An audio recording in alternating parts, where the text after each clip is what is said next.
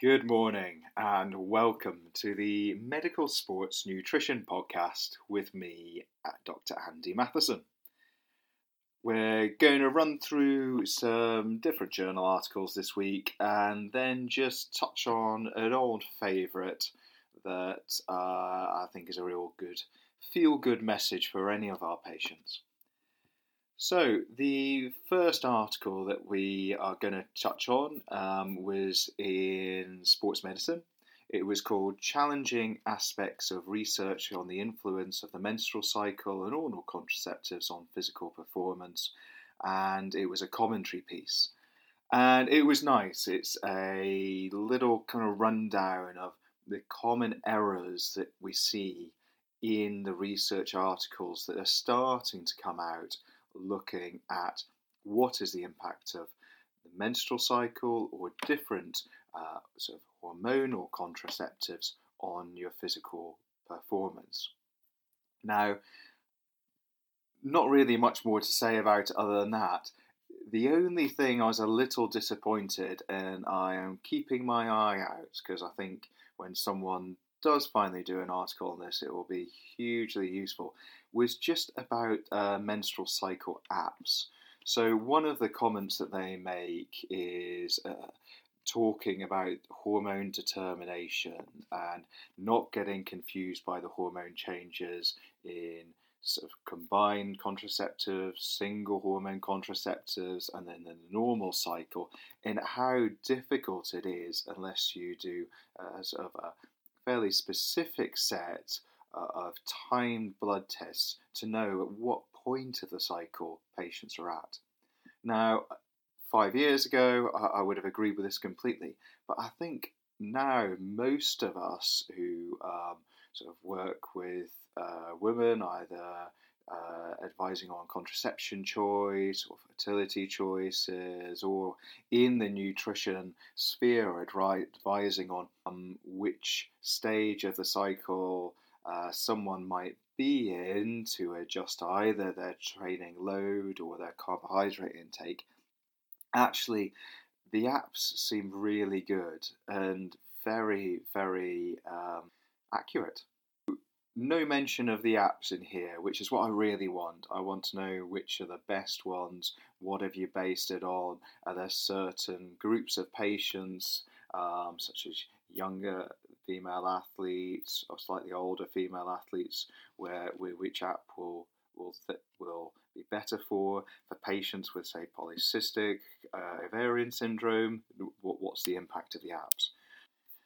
The, the next paper is also from Sports Medicine, and this was called What is the Effect of Paracetamol Ingestion on Exercise Performance? Current Findings and Future Direction. So, again, a, a, another review article. Um, it, it, came out with some useful conclusions, things that I, wasn't particularly aware of. Um, so, endurance performance, if taken prior, it seems to improve cycling to exhaustion uh, trials and seems to have an, an enhancing effect on repeated sprint performance. And there were sort of, as you'd expect, three or four smallish trials for each of those, and it, it, it seemed to suggest that, that they were reasonable quality, although very small trials. Uh, then just touch uh, touches on side effects, mostly just looking at the impact of taking too much paracetamol. Um, it's an odd one because when you work in elite sports, you find yourself gradually drifting into the normalization of taking non-steroidals and paracetamol. It's a bit like having a child. You all of a sudden regular doses of Calpol become normal rather than something that's a bit unusual. Um, so it, it did feel a little bit like this was normalizing the use of a medication. Um, and the thing that I needed to know from it, uh, so there's some articles suggesting that some things that reduce post training inflammation will also reduce post training adaptation. So we all are aware of the kind of possible effect of vitamin C, a possible impact of non steroidals in doing that. They didn't touch on that at all, and they really needed to, so uh, that was a shame. I think we can generally assume from the mechanism of action that yes, you can see why people will use paracetamol if their aim is not to enhance training adaptation, but just to get uh, out there for that day's game. So, the next article, I'll just pull it up, was to do with sleep. So, it was in JAMA Internal Medicine. Uh, it was called Effect of Sleep Extension on Objectively Assessed Energy Intake Among Adults with Overweight in Real Life Settings. Now, reading that title, it still doesn't make sense to me. But, uh, uh yeah, uh, we can all guess what it means. Uh, first author, Tasali. Uh, last author was uh, Schoeller. Um, and this was really interesting and initially maybe not so useful for uh, sort of the performance side of things. Essentially, what they found in a sort of trial of 80 athletes was that if you push them through some sleep uh, intervention work to go higher than their six less than six and a half hours per night sleep, they will reduce their daily energy intake.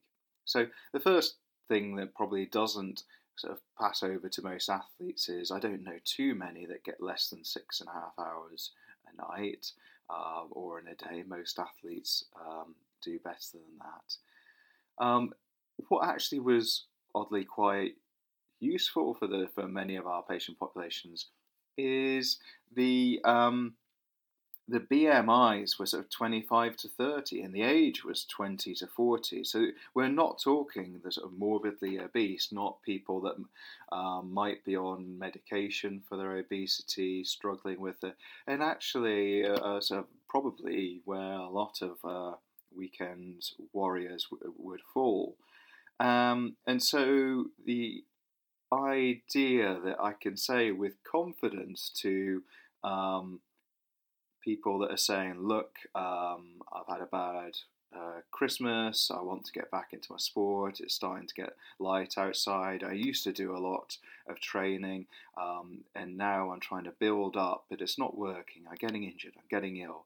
Um, normally, I, I will touch on sleep, but as well as saying, look, you need to sleep to stop getting unwell. You need to sleep to stop getting injured. Remember that you you get fitter through recovery, not through training. I'll add in the fact that if you can increase your sleep for uh, up from whatever you're having by a couple of hours, there's a good chance you're going to lose weight. So um, nice study, well done, interesting, and actually probably more um, useful for my patients' uh, population than, than I'd initially thought when I saw the title. So the next one. So this uh, was called a pilot sequential multiple assigned randomized trial protocol for developing an adaptive coaching and around a mobile application for athletes to improve carbohydrate periodized behavior. Now, this was always what this was published in a clinical trials communication, so it was actually just talking about how they were going to run this trial. So, it is from the this Liverpool John Moores group, um, and I will be very interested to see what they are going to to do and come with come out with, and, and if I get any more details from anyone I know there, I will let you know because a app to imp- to tell you how to periodize your carbohydrate would be a bit of a game changer um, if it worked. I think it would allow people to uh, periodize their carbohydrate work and presumably link up to the the training program without sitting on an Excel spreadsheet and um, uh, slowly and carefully going through and making sure you're not going to put them in a uh, sort of relative energy deficiency. So, uh, no, no results yet, but I'm very curious. Um, whilst we're on the uh, curiosities bit, the other thing that I saw was um, we had mentioned last time about this large vital study, and uh, it, it, put out that one about depression, and, and, it felt slightly unsatisfactory because it didn't really seem to include all the data you'd expect. And, and what I suggested was that this is going to be one of these large studies where there is a lot of research that comes out of everyone's publishing their little bit of that from it. Uh, and yes, lo, lo and behold, in, in the BMJ this week, there's the research article Vitamin D in Marine Omega 3 Fatty Acid Supplementations and Incident Autoimmune Disease. So, this data is going to be used uh, by uh, lots of people, and we'll keep seeing more of these things come out.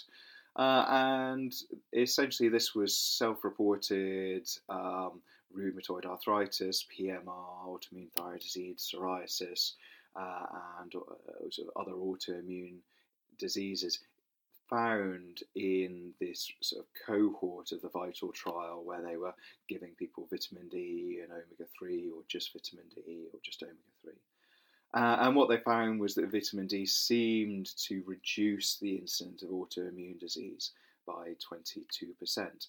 And the omega 3 fatty acids with or without vitamin D also caused a reduction, but wasn't statistically significant.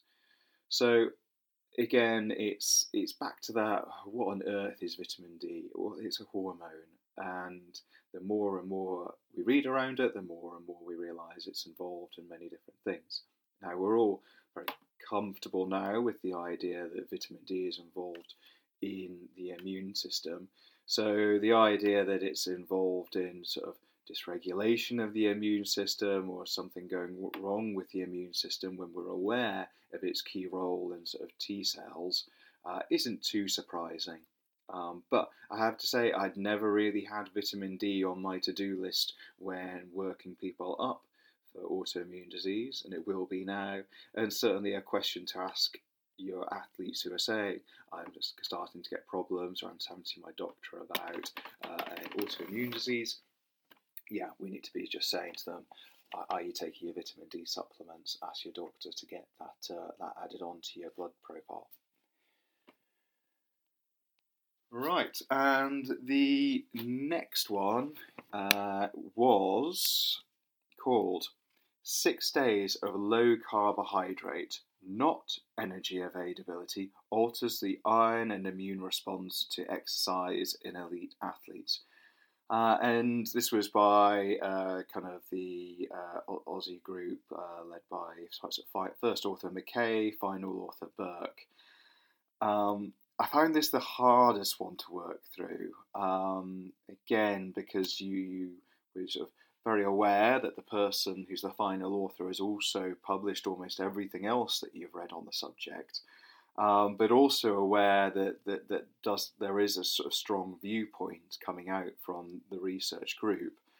So it's, uh, it was a short intervention, and I struggled to find much history on the subjects who were sort of 28 uh, elite male race walkers, and they talked about where they would fall in how, because they've been called elite, and we were talking about this last time, and what is elite. Um, and, and certainly they wouldn't all have met the elite profile, I think, based on that recent uh, Stellendorf article.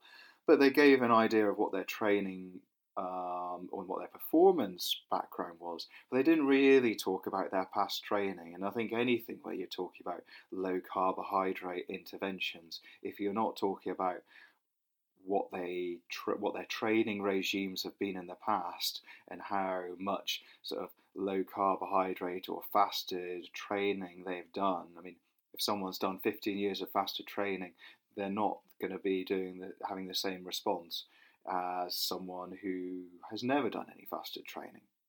Now, that doesn't matter if your numbers are really high, but if you've only got 28, it really does matter. So, so that was the first bit uh, that uh, I sort of found hard to get past. Um, and then the next bit was the markers of blood that they chose. And again, uh, you'd maybe I'll find something um, from the group coming soon that, that kind of maybe explains some of them. Um, the first one was, was ferritin for iron levels. We don't like ferritin for iron levels. Why not use sort of something like soluble transferrin receptors?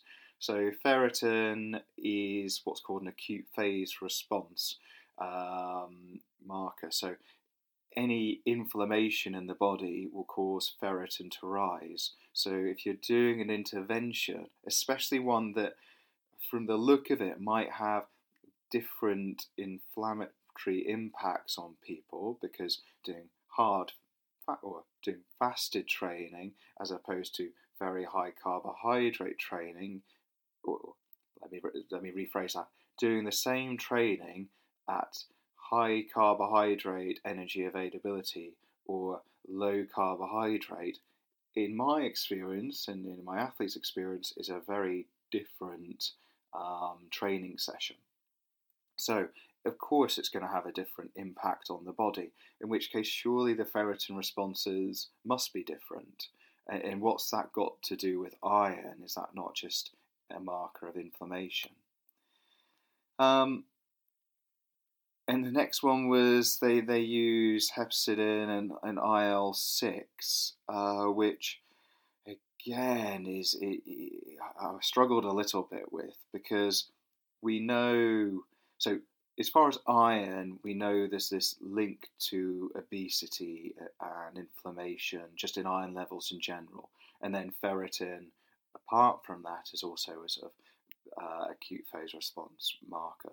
So, what are we trying to show by talking about the iron levels here? How do we pull that apart from just normal inflammation? Uh, and then you want they want to look at uh, IL six and hepcidin. I mean, but we know uh, IL six um, as, during endurance exercise. Um, IL six impacts kind of liver glucose, muscle glucose uptake, free fatty acid availability, and the IL 6 response is thought to be linked to the, how much sort of prevailing carbohydrate availability there is, and it's exaggerated in glycogen depleted states. Now, I understand the question of well, it's a bit chicken and egg. Is that is that exaggerated response due to inflammation? Is it just a, just a kind of chemical reaction, it will be higher if the carbohydrate availability is lower. Um, but with all those kind of questions, how the, this study from Burke uh, have just said, no, we're not interested in that. We're just purely using this as a marker for information. And the conclusion we'll make is that low carbohydrate trained athletes who have a higher response in IL 6 and hepcidin must be having more inflammation uh, it seems, uh, seem, I, I don't, you can't make how can you make that conclusion when there's all these other factors and confounding factors linking in? Uh, it's, it didn't feel good enough, but uh, I'd be very open to anyone explaining it to me who, who has a better grasp of it. Yeah. So, um, the last one that we're going to go through, oh, last, last but one, um, was actually just touching on uh, an article which I've always really liked and just wanted to to end on a, a, sort of a happy high with it. It's called Increased Frequency of Intentional Weight Loss Associated with Reduced Mortality, a prospective cohort analysis. Um, and it was looking at, uh, it was a cohort study using data claimed from six American states.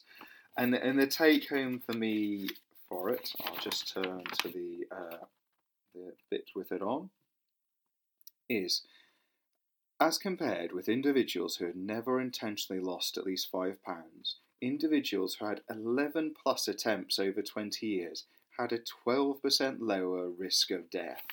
I mean, that's just lovely. So, we all fail at everything, we all lose motivation, we're all weak, we're all human. Um, but actually, for improving your health, the important thing is not that you're successful, it's that you give it a go, um, which I think is a very strong thing for, for many of our patients to take away. Um, and also something I like to say to sort of athletes that have maybe let themselves go a little bit as they've aged. Actually, look, doesn't matter. The fact that you've been fit in the past, the fact that you know how to lose the weight, and hopefully when you leave here, you'll give it another go. It doesn't matter if it then slips back. You're still going to be getting this improvement in mortality. Right. Um, oh yeah, one last one just to just to comment on, which is uh, it kind of makes a bit of a mockery of everything to do with sort of trials and data and reading through journals. So it was just a little note um, summarising a article, a discussion in Nature, looking back at a kind of article in Anesthesia about. Um, it scrutinised the individual patient data in 150 randomised control trials submitted for publication to their, their journal. Um, they found that nearly half contained false data when the data was scrutinised by the team.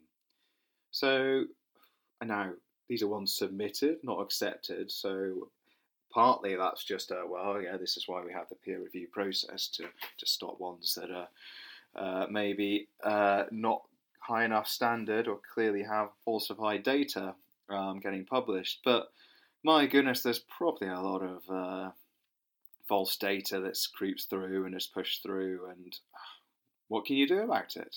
You, know, you can just sit there and say, well, I'll have to take everything with a bit of a pinch of salt.